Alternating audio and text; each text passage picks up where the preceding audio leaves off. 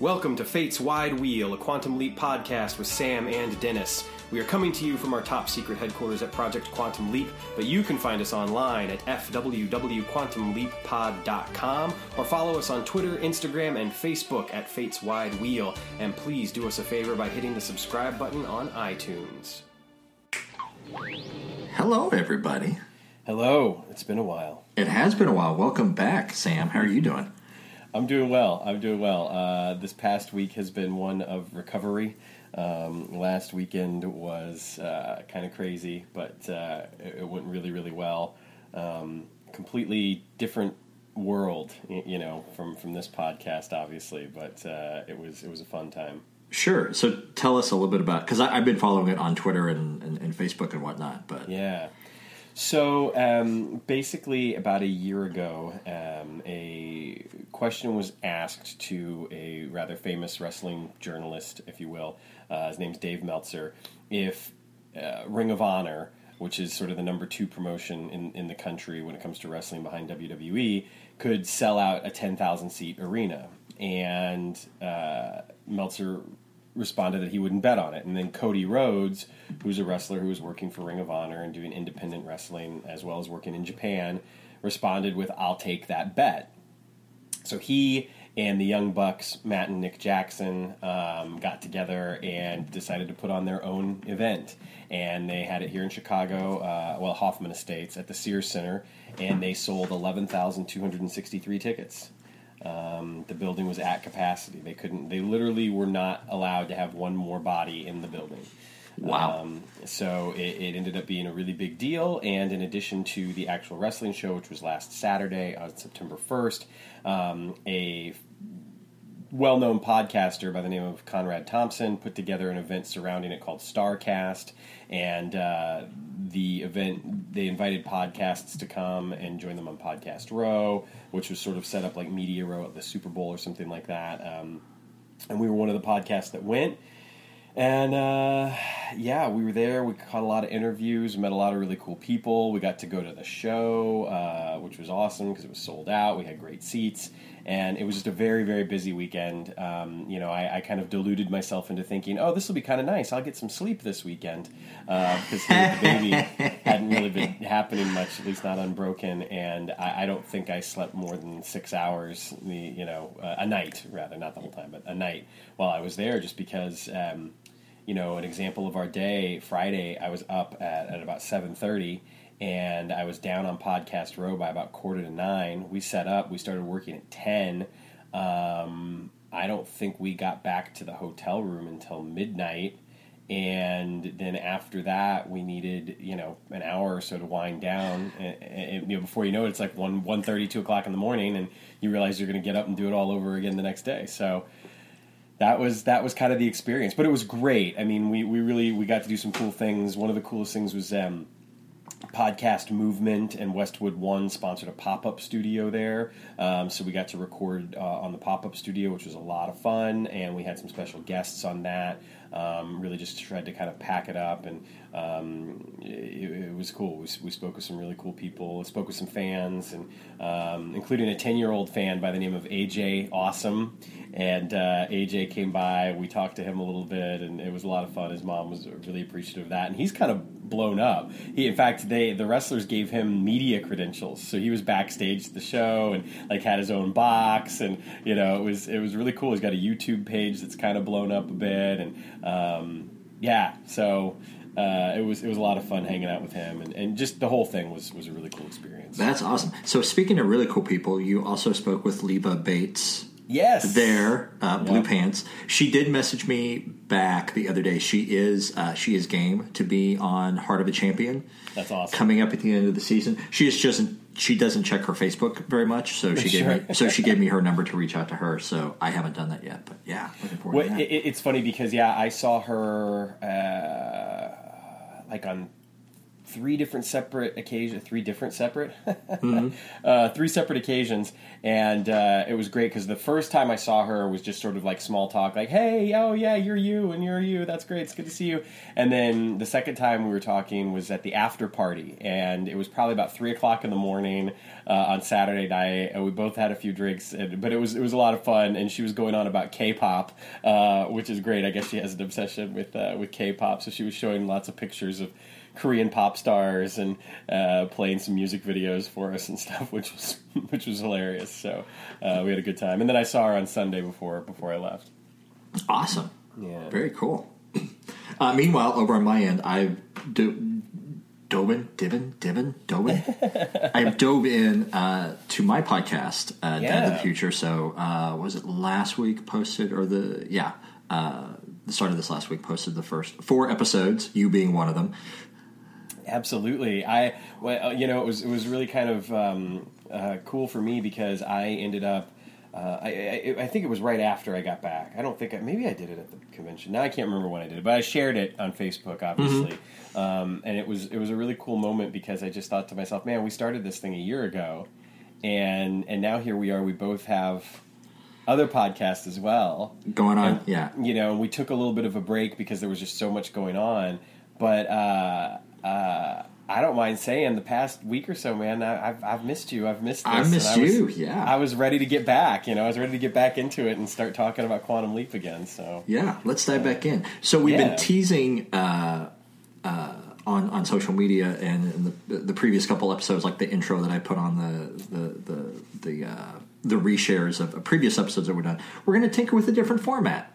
Yeah, uh, this time. And so the idea behind this is uh, to kind of streamline our conversations a little bit, to kind of take out the need to do the play by play synopsis of every scene because uh, I feel like you and me both, we feel like sometimes we get lost in the weeds and we get scenes out of order and we just get frustrated with ourselves. Uh, sure. With that, I think our worst one was uh, "So Help Me God." That, that, that, Chris guested on. I don't know if I ever told you before I posted that episode. I went back and edited it yeah. To take that out. That took like 10 minutes out of the episode of yeah. just like taking out the stumbling and everything. So, uh, so yeah, we're going to try some different segments. Uh, so let us know. Let us know what you think. A lot of it we're going to be covering the same stuff that we usually do. It's just going to be a little bit more focused, more streamlined. Yeah, I, and one of the things that I would hate to do because I know a couple of people even on Facebook were just sort of like, "Oh no, you're changing things," and and you know my reassurance to to everyone would be that we're not really changing what we have to say. Um, we're just going to tweak how we say it um, as far as the format goes. And uh, I think that as know, the content and the spirit of the show is certainly going to remain the same. It's just an effort to. Um, yeah, maybe maybe like you said, streamline things and, and give give ourselves a nice format to play in, as opposed to sometimes just firing up the microphones and seeing what happens. Absolutely, yeah. So let's so let's dive on in here. So this week we're talking about Piano Man. That is right, yeah, Piano Man and Piano Man uh, is uh, let's see here. I'm already screwing things up. Um, Piano Man uh, is written by Ed Scharlach. It's actually the only episode um, that he wrote of Quantum Leap. It's directed by James Whitmore Jr., who of course we know uh, as as not only having directed multiple episodes but been in uh, an episode and will be in a couple more uh, coming up. Um, we are airing on March 27th, 1991, and the leap date is November the 10th, 1985. Excellent. So, some other things we're going to talk about throwing in here is uh, like the ratings for the show. Yeah. Um, so, this one got 12.1 million viewers. And I tried to look up to see, like, what's that analogous to these days because viewership of any show is like a lot lower now just because everybody's attention is so divided between everything. You just don't have the major networks anymore. Right. But I couldn't really find anything online that was a really good explanation of what would that equal nowadays. You know, ratings have always been interesting to me and something that I've, to be completely honest, never grasped, you know, 100%. But can't you sort of figure it out based on the share? Like if it gets, like the, the share number would not change so much because the share is based on the total number of viewers as opposed to the number of viewers that the episode got. Sure. So in other words, whatever the share of this particular episode would be, you could compare that to the share of an episode today with like the same share and it would still and it would match up regardless of the fact that, you know, like an episode today might only have a million viewers compared to the you know 12 million that this episode had. For sure. Yeah. We'll look that up. We'll look more into that for next week. Yeah. We'll see. Yeah. Yeah. We really We're learning, we're growing, we're evolving. Yeah, yeah. uh, but anyway, so let's jump into the uh, TV guide description. Do it. Sam, Scott Bakula, leaps into a piano lounge player who finds himself suddenly on the run with his former music partner, Marietta DePrima. I Sure, got that. right. From a mob killer who wants the lounge lizard made extinct. Ah, TV guide. You and your you and your puns. Right. And so yeah, Sam is Chuck Tanner. Right. Lounge, or, DiNardo. or as we're going to find out later on in the episode, Joey DiNardo, lounge lizard extraordinaire. So, uh, new segment that we're throwing here before we even like really dive into the episode. Uh, Sam, what are you? What were your recollections of this episode before you even rewatched it? Um, it's funny. Uh, I, I didn't remember a lot specifically. Uh, I had sort of a, you know an ambiguous kind of idea of, of the episode. I certainly I remembered the the opening scenes pretty well, um, right up until the car explosion, and then a lot of it after that just kind of.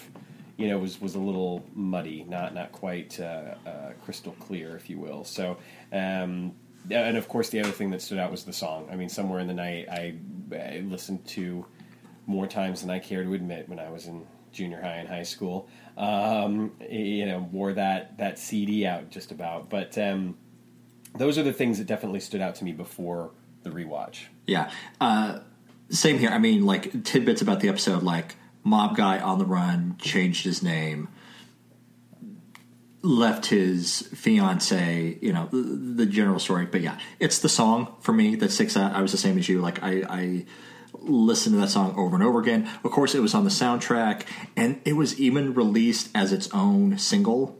CD, if you Yeah, remember that, that's yeah, right. Uh, and on the B side of that one was like an extended version of the theme song. Okay. Uh, and yeah, of course, the thing. Yeah, listen to it a lot. I remember um, cruising around with my friend John.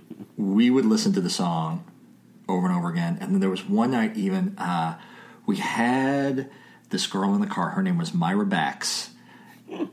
And she had recently discovered that that I could sing from a from a talent show that I did like locally, and so we're riding around and like this was a weird phase where John wanted to date Myra, but he was too shy to ask her out. He felt like she was was out of his, her his league, blah blah blah, and so we're driving around one night. It's it's John and I in the front seat, Myra sitting in the back seat. We we turn the song on, and what ended up happening is we both ended up serenading Myra Bax Oh boy. with somewhere in oh boy indeed yes with somewhere in the night uh and look i just i just wanted to know like what the hell was going on in her mind at that point sure, sure.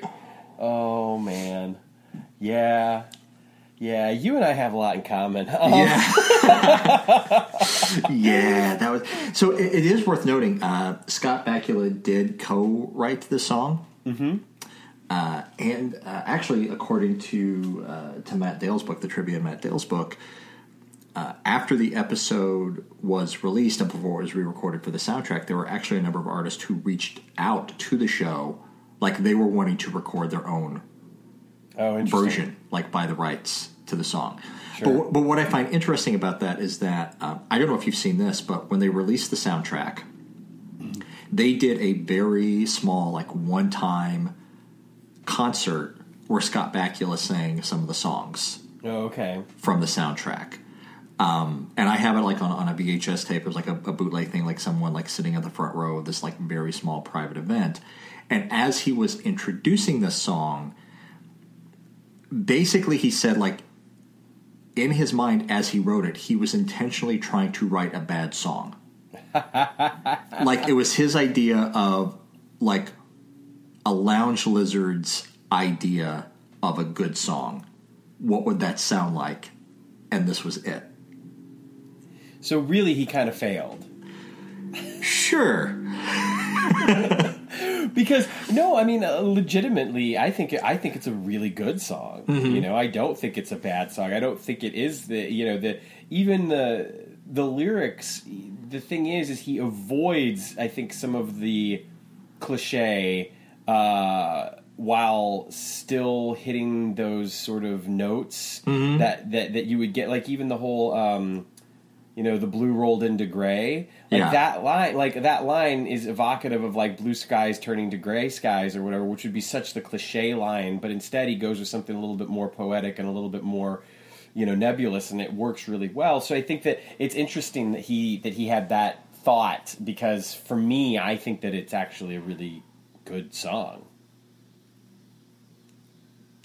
i have to go back and give it a re-listen and we'll see. I don't know. It's like yeah, that that kind of tainted my view. I was like, ah, is it a good song? I don't know. Yeah, I don't know. Tell us, viewers, what you think. Yeah, absolutely. Yeah, I kept teasing you. I wanted you to do your own uh, acoustic version of it. Go to open mic night, present that. I right. I, maybe I will. Maybe I will. Yeah, that's something else. That, it's funny. The last time I think the last time we saw one another was that open mic night. I started doing um, the the bar down the street now has. Uh, an open mic every Tuesday. So mm. uh, they've been having it for three weeks. I've gone I've gone all three weeks so far. So oh, very cool. Good times. Good times. Um, yeah, it, it, that that is interesting to me because, like I said, I, mean, I used to listen to it a lot, and it bears mentioning that the version that is on the soundtrack. Uh, it's not very different, but it's different enough that listening to it within this episode compared to listening to it on the soundtrack is different. You, I, I, I think almost on the soundtrack it's actually in a different key. I think it's in a lower key, whereas I think that this is uh, higher. Sure. Um, yeah. Because yeah, because Scott's voice in particular. I mean, he's got a nice range and he is a tenor, but the thing is, is that it's very high uh, in the episode, and, and on the soundtrack, it's not. He doesn't sing it that high. Sure. I think it's actually in a different key on the soundtrack. Yeah, for sure. I mean, especially like the the first time he plays it in the in the lounge, it's it's a, like you know he's he's sight reading and just right. like you know like getting yeah. a hang of the song as he goes. Uh, but yeah, I think yeah for both of us like uh, yeah this most of this episode hangs on on the song. Right, right. on the song, yeah. So let's dive in. Uh, also, a new segment. So, uh, talk about like where has Sam been before chronologically he was just in uh, 1979 as Rod yeah. the Bod in Private Dancer. Uh, but as far as Sam leaping through time, like chronologically through the years, uh, he was just in May of the same year, 1985, in Moments to Live. Yeah. Which we'll get to in season four. Right. Um, yeah, it's interesting because we've gotten a you know a couple of episodes now here um, that are closer to uh, what would have been the present, you know, when the episode was was shot. Um, you know, moving forward, 79, 85. Um, this is the second latest episode that we'll have. There's only one episode, uh, I think it's Revenge of the Evil Leaper, mm-hmm. um, where we go past 1985. Um, so that, I mean, that's interesting to note. Um, of course, the theory is is that Sam was actually in 1995 um, when he started leaping. Um, so at this point, it's probably like 98 because um, he's been leaping for you know two three years. Also, geographically, he was in New York. Now he's in New Mexico. Um, so it, yeah, it's interesting to kind of plot that out. Uh, you know, his, his his course through through time, and I think that you know it's interesting. It's one of the things I know that Beckett to the Future has done is is doing the episodes chronologically based on the date, the leap date. Mm-hmm. Um, I, I, I can't. I just can't. Honestly, I could never wrap my head around watching the show that way because it's just not. That's not his journey. You know what I mean? Sure. Yeah.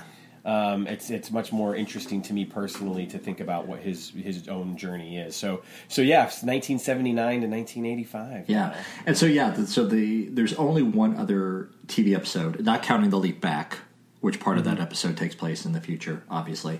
Uh, and not including like the season five episodes where we jump a lot to the future with Al and what he's doing with the person in the waiting room. But there are a couple of novels and Yes. uh, there are a couple of novels and the fan film A Leap to Die For. All of those, obviously, they take place after this. Yeah, one of the first novels, actually, Too Close uh, for Comfort, which was the first one that Mm-hmm. I read, uh, takes place in like 1997, I think, so um, or something like that. Um, Yeah, I think it was ninety one or ninety or somewhere. I'm not sure. No, because it takes place. I'm pretty sure it takes place while Sam is is, is already having started leaping. No, because too close for comfort. Uh, like what the, the the plot of that episode hangs on is that Sam encounters, I think, a version of Al like right before Quantum Leap starts, Okay. and there's the concern over is Sam going to inadvertently do something that affects Al's uh, being involved with Quantum Leap. The Yeah, yeah, you're right because it takes place in 1990. 1990. Yeah. Mirror's Edge, the last of the novels, that takes place in 1999. Right. I think you may be thinking of that one. That could be, yeah. But yeah, no, no, yeah. I mean, Too Close for Comfort because Too Close for Comfort actually brings back Sinjin for a moment, I think, doesn't it? Oh, yes, Lisa. that's right, yeah. All right, now my brain's working again. No, no, Um, it's all good. It's all good. So yeah, uh, and and next up, uh, the leap in. Um, So, yeah. So Sam has has leapt in uh, behind the piano. He's just finishing up a song. Um, you know, the smoky lounge Mm-hmm. filled with the drinkers enjoy the drinkers and the dreamers. Mm-hmm. They keep cutting back to that one, with the, to the one old guy smoking the cigar. Yeah. I think it's the same shot over and over again. They just keep cutting back to that when they need to, to cut away from the shot for Sam for some reason for editing purposes. Uh, so yeah, I put that. Yeah, so he's you know he's the thing. He's got to fumble with like trying to figure out how to turn off the what would you call it like the automatic whatever yeah, beat like the player tempo the or- tempo yeah. thing machine. Uh, such an '80s thing. I know, right? And then the woman coming over and being all smoky, sexy. Janelle. Janelle, yeah. Play somewhere for me. Yeah. This is one of the more um, tamer leap ins that we've had lately. yeah, yeah, without a doubt. A little bit embarrassing, but The pr- pretty low stakes. you know the episode as a as a whole feels and this is not i'm not saying it's it's bad by any stretch and you know we'll get into that more later but it it, it feels a little bit thin and i think that the that the leap kind of sets that tone in a way because the leap doesn't have the high stakes that we uh, have gotten from other leaps recently I would agree with that. or or craziness that something like you know private dancer has where he leaps in as as a, a chippendale dancer I mean, yeah, that definitely has a, a, a crazy factor that this one that this one doesn't. yeah Yeah. Uh, so we get that. We get the oh boy, and from there, do we want to jump into uh, to the to the IMDb bits? Our cast, yeah. Our cast. So let's actually, I think a great segue here is Janelle, um, uh, was played by Denise Gentile, and she um, is is not in the episode really beyond these first few scenes for obvious reasons. Uh, but, oh, I have some thoughts about that. I have thoughts. yeah, but uh, it's worth noting uh, for for me because we've talked before uh, specifically about it that she was indeed an alum of Babylon Five. Um, she played Lise Hampton on the show, which uh, that character ends up actually becoming uh, the wife of uh, Garibaldi, Jerry uh, Jerry Doyle's, Doyle's character. Um, and uh, uh, is, is quite important um, to you know, you- the season four arc of the show. So she's got uh, a lot more to do on Babylon Five than she did in, in Quantum, Quantum Leap. Um, she's also had guest spots uh, on things such as ER, Walker Texas Ranger, uh, Mike Hammer, Suddenly Susan, Murder She Wrote. Uh, Etc. Um, oh, oh, this is interesting. The new WKRP in Cincinnati. uh, Oh. I, I briefly remember that. Yes. Um, it's interesting. She played Courtney Ewing on Dallas, um, for whatever that's worth, and she also had a run uh, on Santa Barbara in 1989, which looks like that would have been her first um, um, big TV uh, deal. And uh, she was also on a little show called My Two Dads, which my sister and I liked that show far too Ah, much. was there. yes, So there you go. yes. Um, yeah, and then uh, of course Lorraine, who is you know really our big guest star, uh, is played by Marietta DePrima, and uh, as we were talking about before, she's actually a Chicago native. Uh, attended Northwestern. um, has her career in film and television has been very sporadic. Um, there's stuff you know in, in, in like the mid 80s uh, then you know there's stuff in like the early 90s and, and, then there's nothing for a little while and then there's stuff in the 2000s and now there's something as recent as Lady Bird for instance uh, uh, which she played Miss Patty in. Um, she also did guest spots on Boston Legal um, Party of Five Lois and Clark Matlock um, Family Ties, Tour of Duty. Uh, it looks like the most notable things is that she played Annie on the television show Dear John, and then of course she played Sally Rogers in the Hughleys uh, mm-hmm. for 89 episodes. Oh wow! And I'm going to jump in here. Uh, the Hughleys also had an actor of Incredible Hulk fame. Are you catching this one?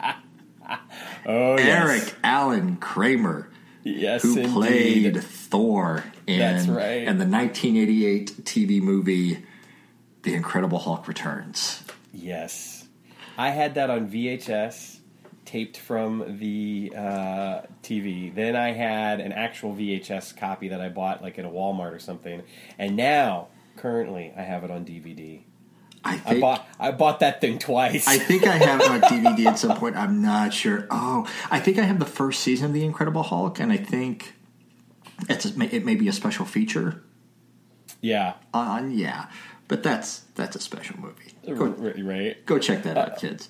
Then we've also got playing Carl uh, Morgan. We've got Angelo Tiffe, uh, and he has not done anything uh, as far as acting goes. Uh, well, no, I guess that's not true. He um, was on Days of Our Lives just last year, mm-hmm. um, so I thought it had been a little bit longer than that. But um, guest appearances on NCIS, Scandal.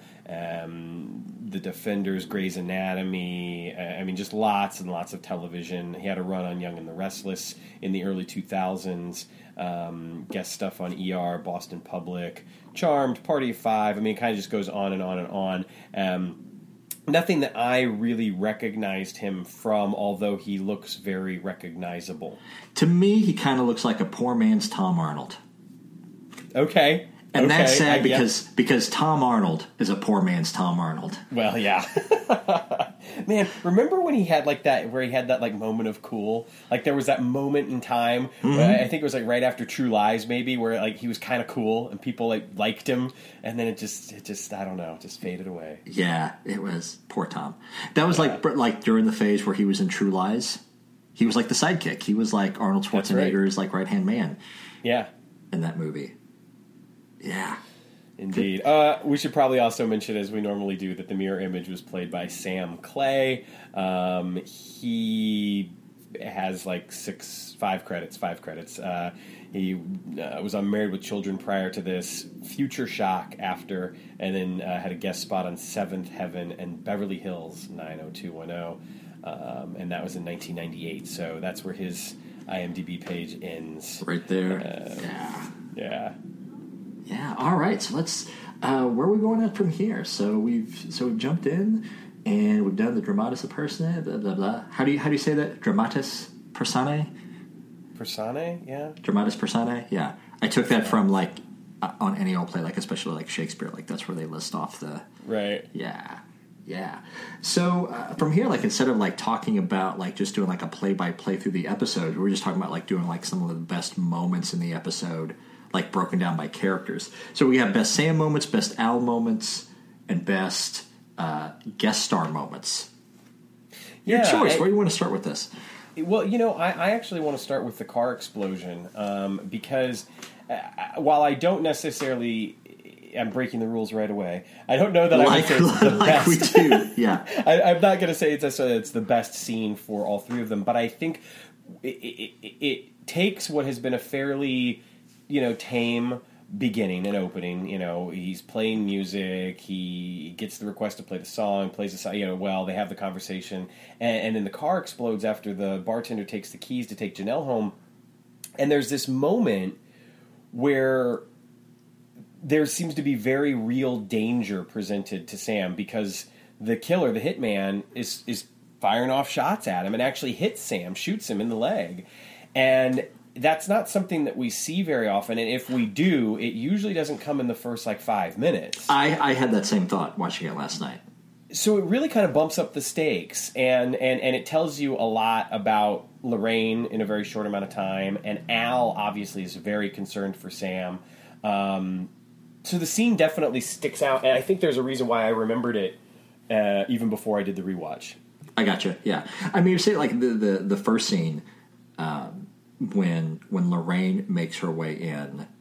Like I feel like the, there's just a, a lot of great storytelling and a lot of great moments just in that first scene of like introducing Lorraine and introducing this history that that Sam and Al are both like trying to figure out so that Sam can you know play along and fake it the best he can you know through and like finding out like why you know why uh, Joey if we're going to find out later on his real name is like why Joey left and and why he went into hiding and how you know he really could have had like a recording career and how like Lorraine throws out the idea that playing in a piano lounge is something that Joey said that he would never do. It's the last yeah. the last place he would want to be seen, and so that's where he's at. So there's a lot of great there's a lot of great moments in that first scene. Yeah, it, you know, we talk often about the economy of storytelling, and when you have a, a 45 minute show, and in particular with an episode like this that does pack a lot of sort of action and suspense into it, um, I think that they, they do a nice job of setting the table early, mm-hmm. and, and and then when the explosion comes, it's like after pretty much from the explosion on, the episode doesn't really let up. Um, you know, there's there's a moment which I guess would be another sort of iconic moment where they're in the uh, diner sure. at Thelma's and they play somewhere in the night together, and then they play Footloose, mm-hmm. um, which it just seems so arbitrary. Like the waitress is like, "Do you guys ever cut loose?" And then they just go to Footloose, and it's like. Mm-hmm. Okay, sure. Why not? I mean, Quantum Leap does that occasionally, and actually, I enjoy that where they just find a reason to break out. Oh, sure. Into song. Absolutely, sure. and I, when you've got somebody like Scott Bakula, um, and, and, obviously Marietta DePrima does a, a, good job of you know harmonizing with them, and somewhere in the night, it's clear that they're having a good time. And mm-hmm. yeah, I, why not? Why not use that? You've got this great resource. I mean, he's going to leap into Elvis at some point. I mean, come on. Yeah. Oh, spoilers. No. Um, but yeah, the the moment like the the explosion that really uh, sets things moving forward in the yeah. episode. Without a doubt, uh, I think for me a favorite Al moment is is one. It's interesting because it's it's a great moment because it works on a couple of different levels. It's comedic, but at the same time, it it, it, it it's I don't know. I, I, it's I'm at a loss, but it's very informative. It, it, it's inciting for the action that's about to happen. Is what he what he just drops on a set. I had a fencing teacher who told yes. me the best defense is distance, and it's yes. like Al fences. Yeah, well, like you you brought up uh, several times in the last episodes. It's like the, the the writers like playing with that with that trope, and like they almost like have fun with it. It's almost like fourth wall. It's all not fourth wall breaking, but very meta how they do it. And I love how they do it in this episode. It's just like I had a fencing, it just like throw it in the conversation. Right. I had a fencing teacher once. Like what? Yeah. No commentary. It's, it's, it, it's just a great it's a great little moment. And and and speaking of Al, also the costume that he's wearing towards the end. Oh man, it's I, like I this sort of like steampunk kind of weird thing that he was wearing. And he's got like this like the the, uh, the like, time the, the timepiece the, the with the gears yeah. and the yeah. It's like it's very I mean, I don't know how else to describe it, but call it steampunk. That's mm-hmm. what it made me think. It's really kind of a cool, cool outfit. Actually, I thought all of his outfits in this episode, like, were like when I said when I was younger and I wanted all of Al's outfits, like yeah. all of the outfits in this episode. I think that they're, they're, just the two. Like he's in there the are. in the long white overcoat um, in, in, the first part of the episode, and the second part he's in the in the steampunk outfit. I would I would have taken any one of those. Yeah, yeah. Uh, another another fun Al moment too uh, is at the very beginning when he first appears, and he's like giving Sam a hard time. He's like, "You sleazy lounge lizard," mm-hmm. you know, and it's like, Al, mm-hmm. what right do you ever have to tell another human being that they've like done someone wrong or like you know or, or bed hopping or anything? It's like, where do you get off, sir? I am offended, sir. Yeah, I am. I'm offended. Uh, he does say, uh, "Play it again." Sam, mm-hmm. and that he always wanted to say that. Uh, Matt, he he pointed out uh, an interesting tidbit in the book that actually Al had said that previously, but in one of the commercials yeah. promoting the fact that the show was moving back to Wednesdays. I, when I read that in his book, I was like, that was fascinating. I was like, that's really cool. I always find those interesting. I don't know. Have you ever like gone and because you can find a handful of them on YouTube. Have you ever YouTube, watched any yeah. of these commercials? Uh, you know, are, honestly, I haven't. I need to. They are so god awful, horrible, and it was obvious. Like the the reason why Quantum Leap never took off as far as a ratings hit is like you could tell the network could never figure out how to promote the show, and it is so obvious in those commercials because those shows. Because I mean, to, to be clear, if you if you if you're listening, you've never seen them. Like they're not just like clips from the episode. Like these are like specially shot, like almost like sketches that they did. Yeah. Of of they're in character, Scott Bakula and Dean Stockwell, but they're also fourth wall breaking in a way, and it's ah oh, oh they're just yeah they're bad. Yeah. Yeah, I believe it. Um, it's it's true though. You know, not to digress too much, but I think that the network never really got the show, which is so surprising because it was successful enough, it was critically acclaimed enough. You would think that they would want to get behind it in some fashion, but I think for the network, they probably were focused too much on the fact that it was a science fiction show. Mm-hmm. So they never pushed it as anything else. When truthfully, it ended up, you know, being more often than not a you know a, a dramedy that just happened to leap around through time and place. And and I think that if they would have embraced the anthology nature of the show uh, instead of thinking of, of, it as some sort of science fiction fantasy kind of show, that maybe that would have helped them to get behind it a little bit more. I don't know. Mm-hmm. I agree because I know Bellisario's talked about that he had to basically distance himself from the sci-fi aspects of the show to even get it on the air initially because mm-hmm. people didn't really get it. Yeah. Um, but hey, you know, it is it is what it is. We're, we we we got our five years out of it, so at least there's that. There's that. Also, if you haven't seen, I haven't taken the, the, the time to to watch them either. But on there are a series of these videos on YouTube, and I'm not sure like what program it was originally part of. But there are actually there's a series of episodes interviewing Donald Donald Bellisario about mm-hmm. different episodes of Quantum oh, Leap nice. in different moments on the show, and it seemed like they're they're like fairly recent, like within the last like five years or so. So oh, worth okay. worth going to check out. Yeah, absolutely. I know that I I, I still uh, need to track down the sci-fi um, behind the scenes Kiss with History. They, yeah, that they aired. Mm-hmm. Yeah, um, but uh, anyway, yeah, I, I think that um, this this episode in particular is kind of a great, you know, illustrator of the fact that the show was not necessarily any sort of hardcore sci-fi show at all. Um, for Sam, you know, some of my favorite moments for Sam, uh, obviously him singing "Somewhere in the Night." Uh, also, I have to admit, I really love the scene at the um, auto shop when they pull mm-hmm. in. There's like this exchange between him and the mechanic about getting a tire, and it's just I don't know. There's just something really fun about it, and Sam. You, you there know, is like know. like when when the when the repairman kind of realizes he has him over barrel, he says eighty dollars, and Sam's like eighty dollars. Yeah, and I'm like, wait a minute, like. Is it because that we're closer to the present that Sam has more of an idea of when he's being ripped off? Right. it was it was a fun right. yeah it was a fun yeah a nice little moment and the repairman is, is like so mustache twirling. Oh yeah, yeah. He's he's enjoying every second of this. Yeah, because it's clear he doesn't buy Sam's story about being on his way to a wedding and cutting his leg when he tried to change a tire for a second. Absolutely. But he's like, he's like, all right, I'll help this guy out, you know. But I'm gonna, I'm gonna. I mean, he's gonna make it worth my while. Yeah, I'm gonna gouge him. Yeah. Yeah, yeah, pretty much. um, I also thought that. Um, it's you know there's the scene pretty much uh, from the minute they get to Thelma's until the minute they leave. I just really like that the way that everything plays out in there. I, you know, I again, love that the, sequence. The, yeah, yeah, playing Footloose, you, you, could say it's a little cheesy or whatever, fine. But there's just so much good stuff that happens in there, and the conversations that happen between Lorraine and Sam, and the stuff that happens between Sam and Al, I really, I really enjoy. And Sam, you know, it's interesting because Sam is clearly taking everything that Al tells him up until the very end when he says he's going to trust his gut. Mm-hmm.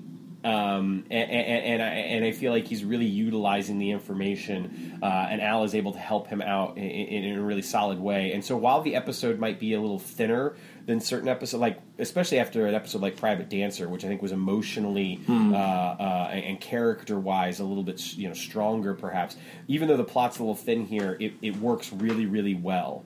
Um, and when the dominoes start to fall, it, it it's very satisfying. Mm-hmm. Yeah. And so speaking of the diner scene, to jump ahead to like best guest star moments, uh, the the diner owner played by Thelma or Thelma was played by Sherry Davis. It looks like uh, this episode of Quantum Leap like was her last IMDb credit. Um, okay. And I just I really enjoyed her in the scene, like especially yeah. that one moment where you guys should get an act, and Sam's like, "Well, we did have an act, but we broke up," and she's just like, "Well, maybe you should get the band back together." It's just like the way she shrugs her shoulders with that. Yeah, that was just a really no, fun moment. I agree. She even the way she looks out after them after they leave uh, mm-hmm. uh, the diner and everything. No, she does a really good job in this. It's interesting. She's from Independence, Missouri, which is where uh, where I lived um, for a while when I was a kid. I in was fact, just reading that on IMDb, and I'm like, why is that so familiar? Yeah. In fact, Independence, Missouri, uh, is where I was living when Quantum Leap started airing. Interesting. Yeah, I remember the house that we were living in when I saw the first episode um, we lived there for probably the first season. I guess it would have just been the first season. Then we moved. Yeah, I, first se- two seasons maybe, and then uh, we moved to St. Louis, and I was there for the um, the last three seasons. For the duration, I remember watching the, the the, the series finale when we lived in St. Got Louis. It. And of course, St. Louis yeah. has the Scott Bakula connection. That's right. Because that's where he's that's from. right. Yeah. Yeah. yeah. Uh, so speaking of, like Sam moments in the diner, I wanted to call out uh, and Matt Dale. He points it out in his in his book is that there's always like this awkward pause whenever like Al blinks out or whether there's an imaging chamber door effect. But when yeah. Al leaves in this scene and the imaging chamber door goes up and down, Sam and Lorraine pausing for that this pause, I don't know what, what it is. It looks particularly awkward. Yeah. Yeah. It, well, it's it's interesting because Al just pops in, like he's not using the imaging chamber door uh, uh, in this episode. Uh, I, maybe he uses mm-hmm. it once or twice, but for the most part, he's just kind of popping in. And it is interesting because most of them are are a little jarring. There's the one where Sam's sitting there drinking his coffee, yes, and Al yeah. pops in and he spills the coffee. And there's there's that. And again, I think because he's mid activity that the transition is just a little bit of jarring. A little jarring, well. yeah. yeah. So right now, uh, Betsy and I are burning through the show The Good Place. Oh, nice. Have you seen this? I, have not. Jessica has. Jessica okay. really likes it. I just um, haven't had a chance yet. Do you like the basic like gist of the show? Mm-hmm. These people have died. They're in this neighborhood. They are in the good place versus the bad place, and they're living in this neighborhood, and they're kind of being guided by Ted Danson. But every neighborhood has a Janet, and a Janet is like this artificial intelligence that she can, you know, give you help or she can give you any information that you want. And the characters can just summon her by calling Janet. And she okay. pops in from out of nowhere. And when they're done with her, like she pops back out. But a really interesting thing that they do with her is that they never do like what they always do with Al. Like they never like have the actors freeze and she just pops in. Whenever she pops in, they do it by switching to a different camera angle and throwing a sound effect she pops in that ah. way, and then when she leaves, they switch to a different camera angle, sound effect of her leaving, and so you never get those weird jump cuts of the actors being frozen in place. Right, right and it right. took me two or three episodes to figure out like that's something that they always consistently do. Yeah. Uh, and one, it's it's interesting because you don't have those awkward jump cuts, and it yeah. just looks really cool. Yeah, no, that is that is that is cool. I, I mean, it's so hard for me to criticize too much because I just do. It is one of the things I love about the show so much is you know is Al uh, uh, being able to just pop in And uh, no, no, no. Yeah, I mean, I think yeah, not not to criticize it. I just think it's yeah, it's a different way to to do it. Yeah, yeah, no, for sure, without a doubt. I, I, I agree. I agree. Um, so, I guess this takes us now to. Um, well, one other thing about. Go ahead. Sorry. I was going to say just talk about like other like guest star moments in the show. Uh, when we've talked a lot. I mean, Lorraine is just great throughout this entire episode. She really is. You know, the thing that's I think wonderful about her is she never she never gets annoying, mm-hmm. um, and she also never gets. It's very easy to compare this episode to her charm um, because there's a lot of similarities. Um, you know, with the two of them kind of being on the run and being chased by hitmen and all that sort of stuff. And in that episode, I feel like there are times when she gets the relationship between the two of them gets uh, you know a little annoying, and then at other times when it's getting very like there's a lot of romantic tension involved. And this is interesting because with these two people, the relationship's already happened. Mm-hmm. Do you know what I mean? Yeah. And and so there's something there, and I kind of feel like they could. They can almost get away with not having any of the romantic tension that by the time they get together at the end of the episode, that when Sam's leaving and there's like the you know the kiss and everything, it just it feels a little bit more matter of fact, a little bit more natural than trying to have to build up this sort of like will they won't they romantic tension and you know going through all that. So I appreciated that. I, I think the the character uh, comes off better because of that. Sure. And I think again the focus is mainly on the fact that they're on the run, yeah, um, as opposed to it being the focus on the two of them and this relationship. Mm-hmm. Although there is that really sweet scene when they're in the car talking about going to Hawaii mm-hmm. and what they would do if they got you know got to Hawaii and she'd wear a grass skirt and all this sort of stuff. Yeah. Um, I think uh, uh, the the final scene with Carl, you know, he provides the the proper menace, obviously, mm-hmm. um, to uh, uh, wrap things up, and and and then Lorraine drops the engine on. yep, which is pretty great. So yeah, and it's you know to talk about Sam and Lorraine's relationship, like we've talked about, like there are episodes where Sam gets emotionally invested with his woman counterpart, like in Private Dancer. Yeah. Where, like in this one, he, he's not emotionally invested. It's just like very matter of fact. It's like you know, if, if it's if we should get them together, let's get them together. If we should keep them apart, let's keep them apart. Um, it's like basically he just wants to do the right thing. He's not like actually like personally getting attracted Right. Yes. To he's not person. like falling in love with her. I think that you know he has he has a couple of really great moments when he when he talks about how he'd love to have to have a place to call home for a while, mm-hmm. and it's interesting because it doesn't. What I got from the scene is not that he wants to go back home, but that he would love to just maybe like it's almost as though Sam has decided I don't know if I'm ever going to get home, so it would just be nice to stay somewhere for a little while. Sure and and that's really interesting to me because it says it's not about getting home so much as it is just being able to maybe take a break, mm-hmm. you know, from all the do-gooding for sure, and, and, just stay somewhere for a while. And along that line, it's um, it's interesting to note that he is in a time that is closest to his timeline, to his own present time, than what he usually is. So he would right. probably be much more comfortable say in the mid 80s than you know definitely not in the 70s because he, yeah. he, you know he hates disco yeah he hates uh. disco and yeah and, and, the, and the 60s and all that stuff so uh, so yeah if he was going to settle down anywhere probably somewhere close to this timeline he's also in new mexico That's so right. so a place that he is also very very familiar with indeed so yeah. so yeah there is something to be said for that uh, and then i guess like maybe uh, you know talk about like overall plot of the episode that we haven't you know picked up from like talking about the characters. Um, it, it's interesting that a lot of the climatic action sequences, or the like the the most involved action sequence of the of the car chase on the road, and the, they're in and out of the fog, and the semis, and then the uh, the goon, the henchman, who we haven't talked about yet, the the the guy, the actual guy who's chasing yeah. Uh, Sam and Lorraine throughout the entire episode. Uh, Nicky, is that his name? I think.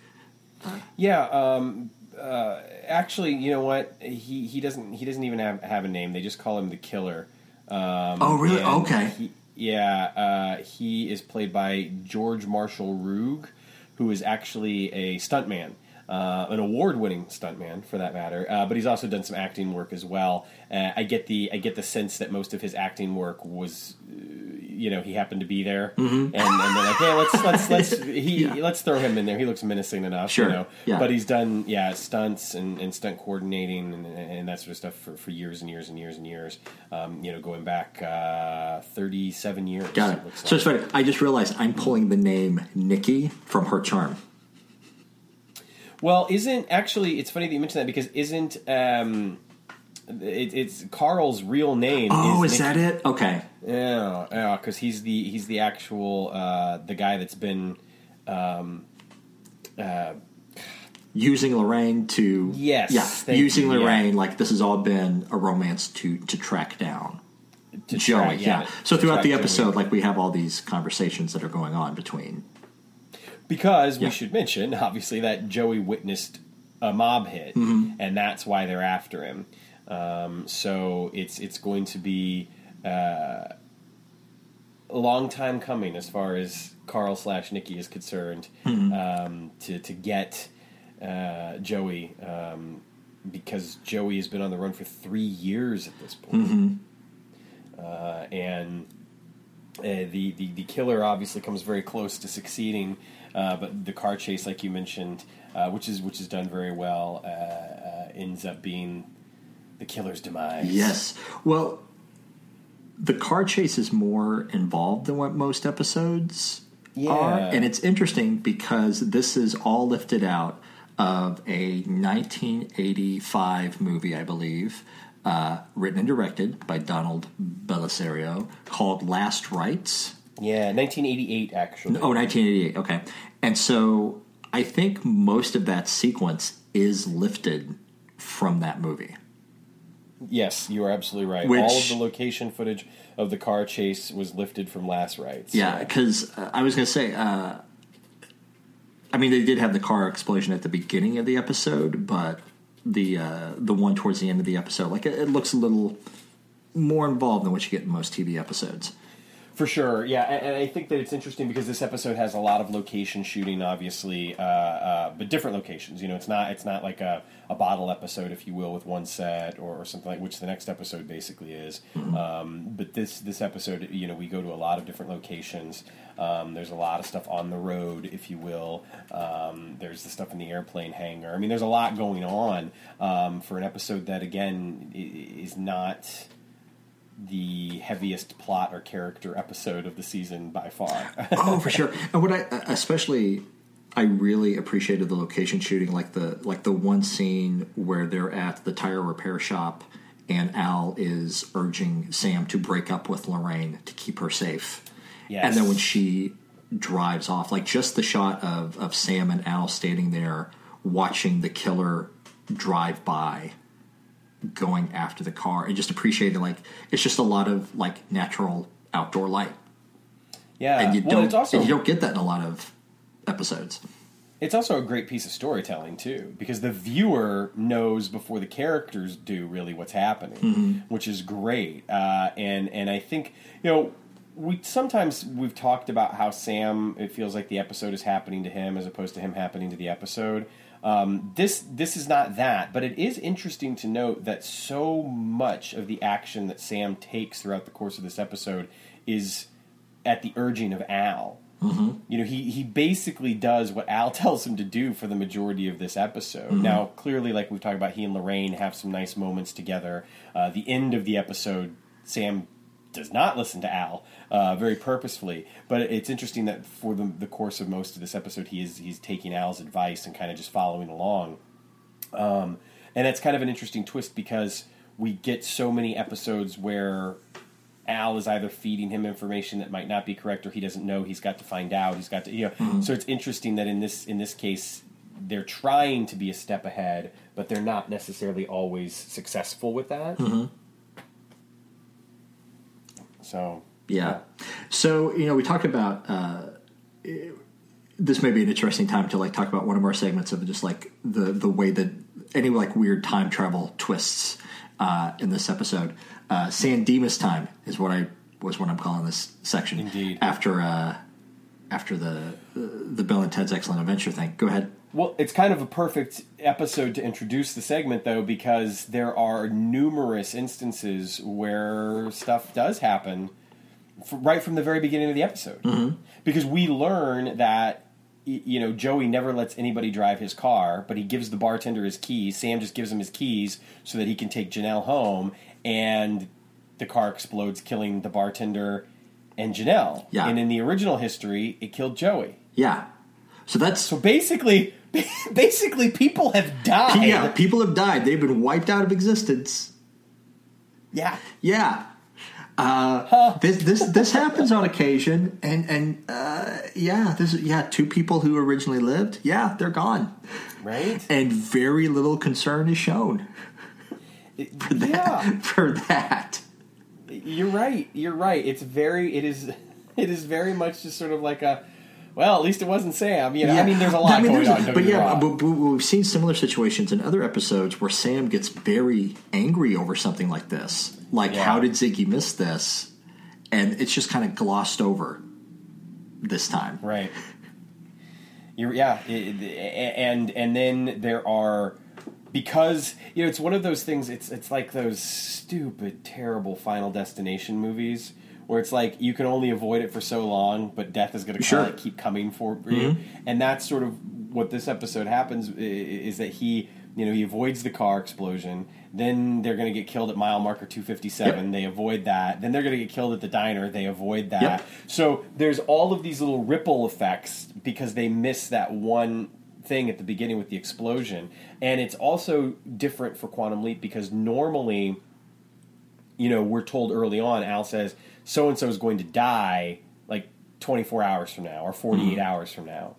Uh, in this instance, nothing, we don't get told that until it, happens, basically. Mm-hmm. And then it, it's. I don't know. It just sets off this chain of events that would have never happened to begin with, and like you said, two people get wiped out of existence that would have otherwise lived. Yeah, and this is like whereas like the, the the, timeline of someone dying keeps moving again. It is very much in line with her charm. Yes, because it's the same. Yeah, yeah, it's it's the same plot basically.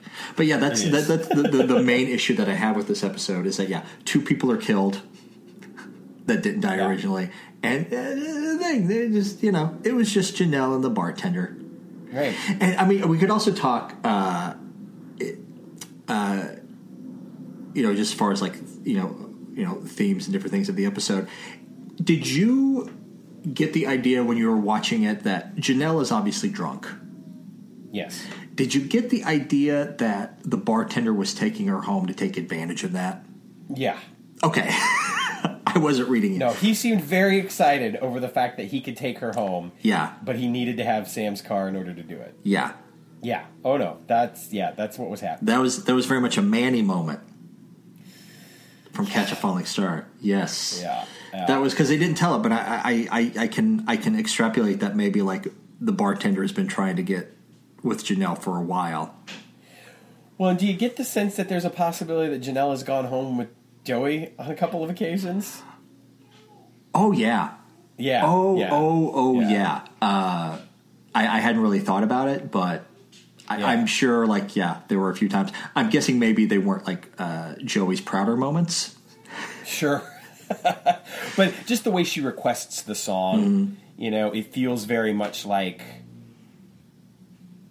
not that not that she thought that was her song or anything like that, mm. but that that she had such an affinity for it, and you know, I mean, the way that she requests it, it just feels like that's coming from that's not coming from a fan, you know, that's not coming from the your your local you know barfly. That's coming from someone that gets something more out of it. I guess I don't know. Sure, I, and I do appreciate like uh, in that first scene when Sam is playing and just the effect that the song has on Janelle. Yeah. And at the end of the song, she's like, "I need another drink" or something like that. I did appreciate that yeah. moment. Yeah. Yeah. Yeah. It, it, you know, I think it's also worth noting that um, when we're introduced to Lorraine, uh, she kind of immediately sets off the um, uh, fact that she's a klutz You know that she's always breaking things, spilling things. She thinks she's a jinx, bad luck.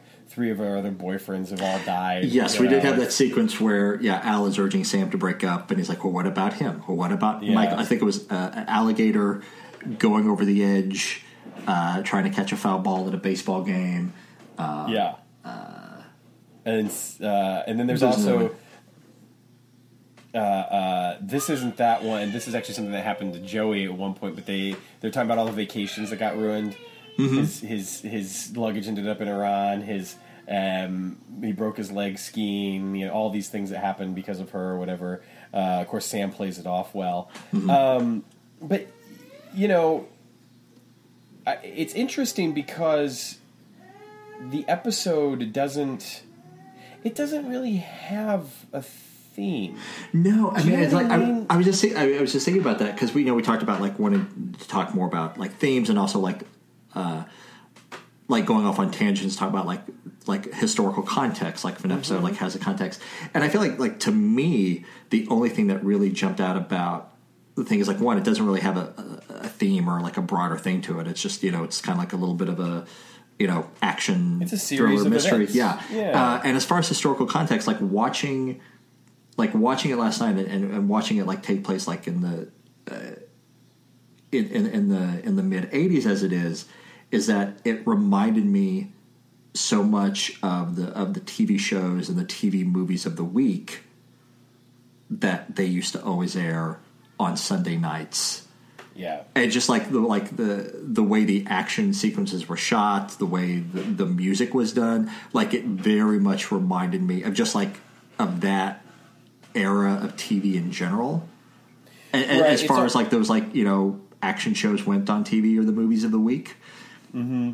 Uh, so I, I got a little nostalgic in that regard, but not much more to it beyond that. yeah because it definitely felt like the type of script that didn't have to be specific to quantum leap No. No, and You even know. talk about like one one segment they were going to introduce that is pointless in this episode because there is no uh, there, there's no introduction of any mythology in this episode. No. We don't learn anything more about Sam. we do get you know we do get one thing uh, I guess just for the sake of the segment that's worth noting is that uh, Al mentions um, Joey in the waiting room Okay. Oh, and, and, you know, and and that's not something that we always get. Like we, you know, Sam basically asks everyone because it, early on in the episode, Al is having a hard time getting um, any information about uh, Chuck because they think that's who he is. They don't know that he's actually Joey DiNardo yet, and they can't get information on him. So Sam asks, "What's he saying in the waiting room?" And and Al says, you know, that he's Chuck Danner, the greatest lounge lizard that ever lived, or whatever. So it's like it's it's not a huge piece of thing, you know, of information or mythology, but it is something that we don't always get. Sure. Uh, there's not always a scene where you you know it's like what's so and so saying in the waiting room. You know, we don't even hear about the waiting room every episode. So, um, I guess that's that's a stretch, but that's that's that is about true. as- Yeah, as but that's as we all. Like, yeah, we don't really learn episode. anything new about the project, or real, uh, other than the fact that Al used to fence at some point. right? we don't we don't really learn anything more about uh, about the characters. We don't even get like usually like Al has its own his own subplot of something going on back in the future, uh, Yeah. and there's you know like you know a, an ex wife wanting more alimony or, or something or whatever. But there's none of that in this episode. He just like, like I said he just basically like shows up to tell Sam like what the next what the next thing is. Yeah, So this is Yeah. uh, we're going to put listener mail at the end, but it's a good point to put it here. Uh, Diana, who we've been conversing back and forth with on Facebook, I loved her review of this episode. She's like, "It's just forty five minutes waiting for a song. yeah. That is that is pretty much true. It's just the I- the the episode is just all all around that." So, uh, okay, so let's go ahead and do the leap out real quick, Sure. uh, and then we can get to our final thoughts. But the leap out, um, uh, uh, um, Chuck is is now dead, or not Chuck? Excuse me, um, Carl, uh, Carl. Nikki, Carl yeah. is dead, um, and the the you know they're hauling his body away in the ambulance. Uh, Sam is outside. Lorraine comes to meet him. Um, they're getting ready to kiss. She accidentally bumps into his injured leg. Uh, he's like, "No, no, no, it's okay. Don't worry about it." They kiss, and as they kiss, Sam leaps out, and he is standing over a cake with candles in it, with a somewhat scantily clad woman next to him. uh, and she's got a southern accent. They blow out the candles. There's a bevy of scantily clad women that are now coming to him, Mm-hmm. giving him kisses, and uh, the first woman reaches down and grabs him Yep. intimately. And and we get a nice tenor or alto. Oh, boy. yeah, soprano. Is that the high? Yeah. Yeah, soprano. Yeah, Yeah. soprano. Oh boy. Um, and of course, our next episode will be Southern Comforts. Mm-hmm. Uh, without saying too much, Sam is in a brothel. Yes. And uh, things things are going to be interesting next week. I think. That's that's going to be an interesting episode to unpack. yeah. Yeah. Yes, it is. Yes, yeah, it is. Uh, this is one. Uh, you know, I, I think between this episode and also Southern Comforts and the next string of episodes that we're going to get into, uh, and this is something that I've been conversing with uh, with Diana on the Facebook page, is that we do get to a string of episodes where I do think the show leans a little bit too heavy um, on, on on the woman in peril. It's like it's always like the woman having violence done against her, sometimes sexual violence done against her. Even Private Dancer was a little bit uh, along that lines of of uh, the the main character in that episode going into a life of prostitution, and then this episode, and then yeah, we kind of get into a stretch where we kind we kind of lean a lot on that. Yeah, yeah. I, you know, I think unfortunately it's you know a sign of the times. You know what I mean? Yeah. Like, late '80s, early '90s. You, you know, I mean, hell, far before then, of course. But a lot of television was going to be reliant on that as a device, especially to make our male heroes look good. Sure. You know, there's uh, there's actually I can't remember if we talked about this maybe an episode or two ago. Like there is now a term for this now called Oh, really? Yeah. Oh, oh, Uh, yeah, yeah, yeah. Fridging specifically when a woman is killed in a piece of fiction to to further the man's Yeah, story. Yeah, it's also I know it gets used a lot with gay characters. That there's a lot of gay characters that that happens to, where just for whatever reason the gay character just gets killed. You know, they, Mm-hmm. and, and and so that's that. I know that the term has been used a lot with them. It's actually, if I'm not mistaken, it actually stems from the Green Lantern comic books because uh, in in Kyle uh, Kyle Rayner, the Green Lantern, after Hal Jordan, he has all these horrible things happen to him um, uh, throughout the sort of first few years that he was written, and at one point he opens his refrigerator to find his dead girlfriend inside of it. Ah. I And didn't so that's that's basically where the, the term comes from, which is fascinating to me because as a comic book nerd, you know, and, and it's not and it's not like this is a great run of comics for a lot of people. Like most people hated when Hal Jordan was no longer the Green Lantern and, and, and didn't really read the Kyle Rayner comics and all that sort of stuff. So it's kind of amazing to me that this this little piece has has now become part of popular culture. That's interesting because it's interesting to know because I first heard about this term. Uh, it was at like a like a like a press conference or a panel or whatever for the release of Deadpool two, yeah. and someone in the audience called the movie out because without giving too many spoilers away if you haven't seen it, you do want to see it. Like the entire plot of the movie like hinges on that. Uh, Yeah. And Ryan Reynolds, who was sitting on the panel, who played Green, Lantern, uh, Right, right. yeah, in the film movie version. Um, you know, he you know he he just flat out admitted like there's like I yeah this is the first I have ever heard of this term. I will keep that in mind. yeah. Duly noted. Yeah. And if I'm not mistaken, the Green Lantern comic book probably came out in like late 90s. Mm-hmm. So it's been it's been about 20 years or so since that happened. So it's been in the lexicon for about that long, I guess. Um, but it's definitely become more popular recently. Um, yeah, it'll be interesting to talk about a lot of that stuff. I feel like again, you know, we talk about context all the time. This episode we don't get to do that a lot with because there's really not much to to contextualize, quite frankly. I mean, we talked a little bit about Janelle, but you know, she's in the episode for five minutes, and you know how how in depth do we want to go about the bartender being kind of a dirtbag and want to take her home even though she's drunk? You know what I mean? Like it's it's like there's not a lot to contextualize within this episode. Um, but you know, for my final thoughts, I got to say that it's not a bad episode at all. You know, it's not. i- i- i- It's a fine episode. Um, there are not only are there worse episodes, but there are even there are some good episodes that I feel like are not necessarily as fun as this episode. Sure. Yeah. you know. So I- I, I'm not trying to say skip this one or whatever, um, but it's not it's not it's remarkable not a, in any way. It's not essential. Yeah. Yeah.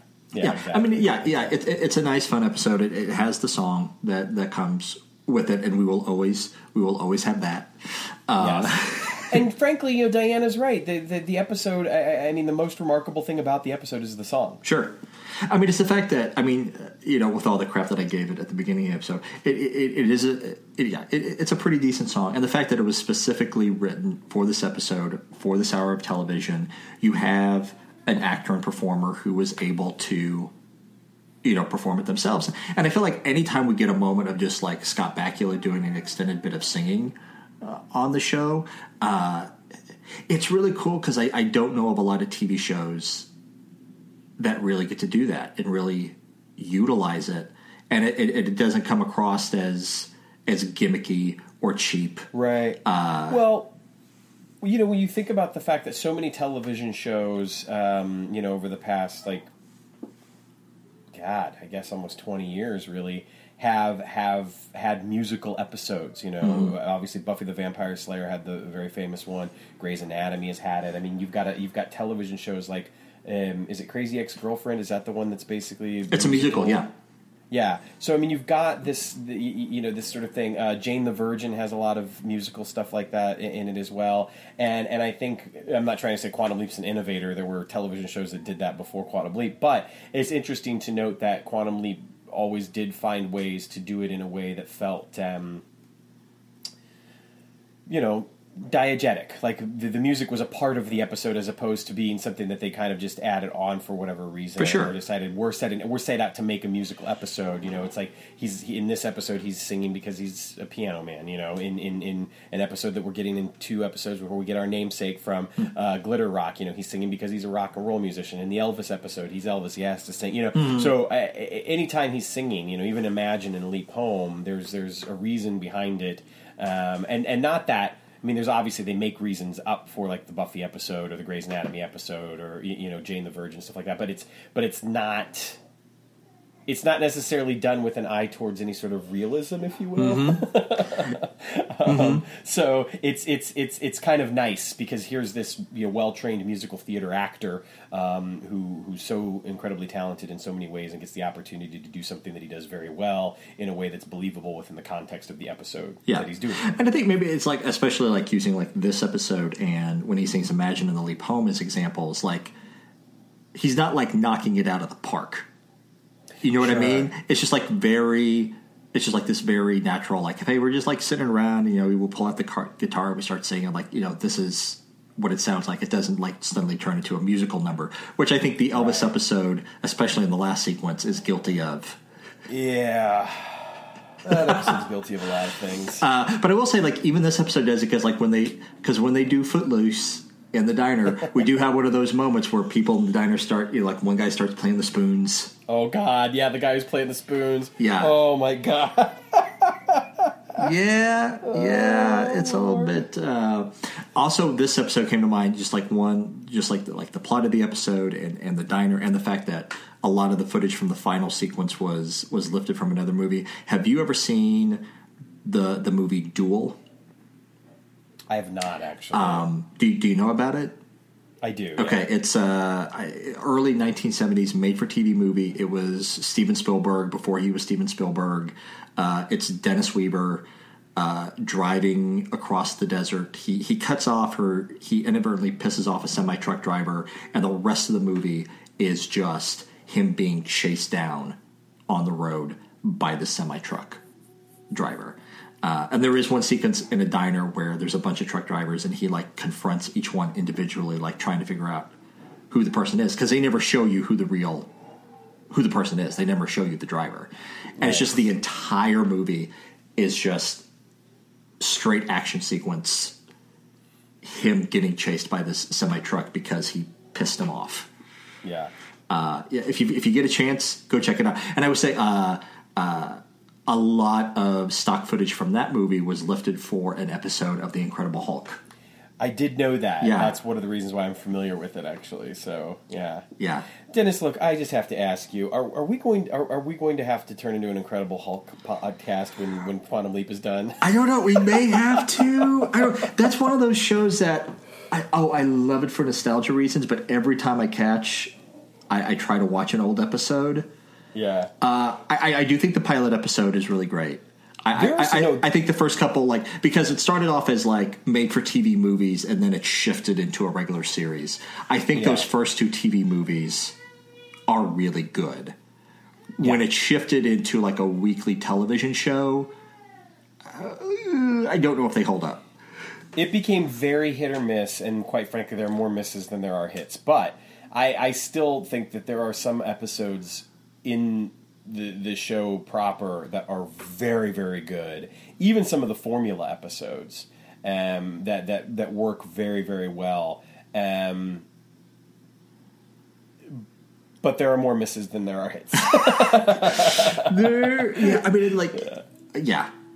Yeah, I mean, I remember like like like where there, there's another Hulk. There's the episode where he gets stuck in between yep. Banner and Hulk, and it's like, yeah. yeah. Uh, but Jack McGee is a fun character on that show. It's you know, it's funny you mentioned that because I think one of my favorite episodes, and I think it might actually be a two parter as well, is the uh, um, episode where the two of them get um, trapped together, stranded together. Yeah, like, yeah, stranded on like a mountain or whatever. Uh, uh, that's that's actually a very good one. Yeah. Um, well, that's also a, a, key episode because that's when he figures out that the Hulk is a normal man who turns into the Hulk. Right. Whereas before he just thinks that it, it, it's just a monster that's always a monster. Yeah. Yeah. Yeah. Maybe we'll have to get there. Oh, Jack McGee. I know, right? Well, anyway, anyway. So, uh, but back to back to Quantum Leap. Uh, it's also worth noting that um, Southern Comforts uh, he leaps into 1961. So we're going from 85 to 1961, and we're also going from New Mexico to um, oh, New Orleans in the South. New Orleans, I think. I had it here a second ago. Yes, because I watched that episode a couple uh, a couple weeks ago, and that that struck out at me just because of like the Scott Bakula connection to NCIS. Oh right, right, yeah. yeah. That's a good point. Good point. Uh, yeah, yeah. Um, we should note if there are any Scott Bakula fans, uh, his character show, uh, his character on that show is his life is hanging in the balance right now. Oh really? Yeah, he got he got shot up at the at the oh, end of the last episode last season. So it's kind of like a who shot. J- well, it's not a who shot Jr. Like you know who shot who shot him, but it's kind of like is he going to survive or isn't he going to survive? thing at yeah, the beginning of this next season. Survive. I have a feeling he's going to survive.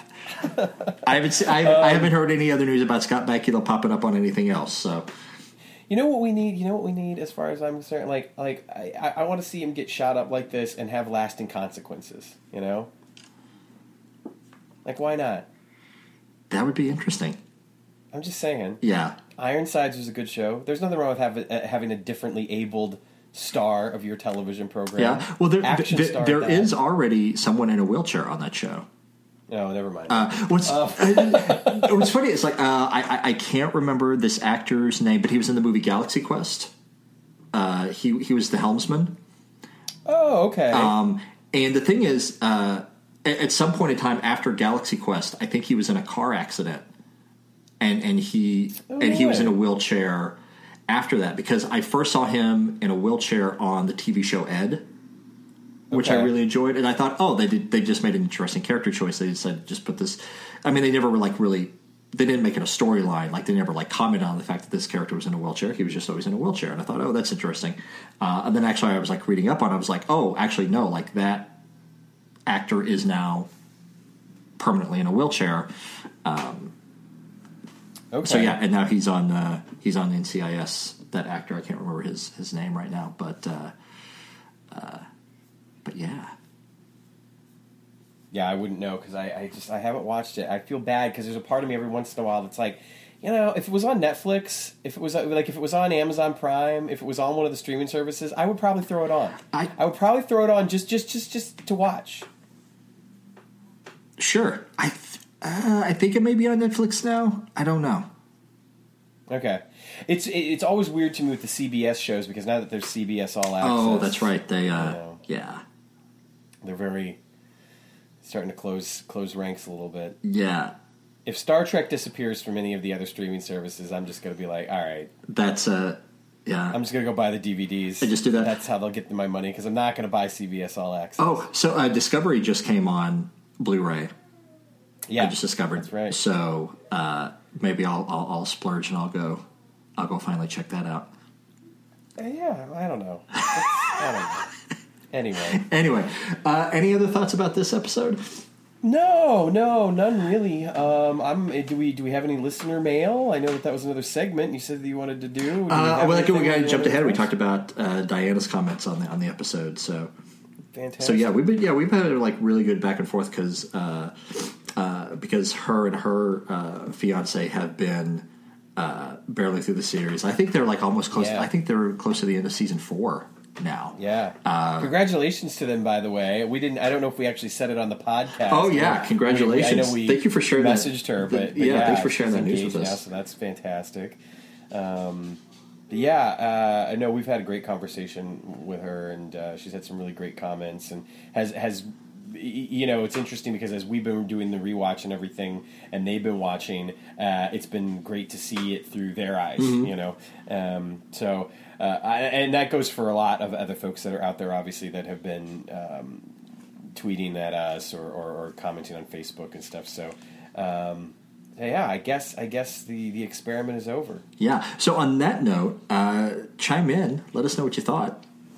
About this about this new tweak of a of an episode. We're coming in a little bit shorter than what we usually do. Yeah, ten or fifteen minutes. We saved ten or fifteen minutes. Yeah, thin episode sure. that we didn't have a lot to talk about. Yeah, absolutely. I'm sure there's going to be some like we're going to dive in. I feel like Southern Comfort's maybe one where yeah, there's going to be a lot to. Yeah, we're gonna we'll see what happens. There's, Southern Comforts is going to be interesting. There's going to be a lot to unpack in that episode. Uh, yeah. Well, Sam, do you have anything else for this one?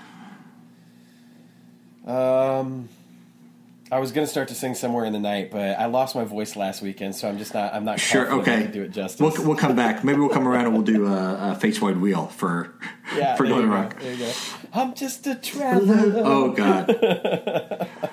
oh man, no, no, nothing. You know, I, I, I am, I'm loving it. I'm glad to be back and uh, I'm looking forward to next week. Looking forward so. to next week. Awesome. Well, thank you again, uh, listeners, for joining us. And uh, you know, we always say it, but if you're enjoying the show, like make sure you're subscribing on, on Apple Podcasts or whatever platform you listen to. Uh, give us a rating if you're so inclined, and share the love. Absolutely. Let's leap out of here. See y'all next week. Right. Bye bye.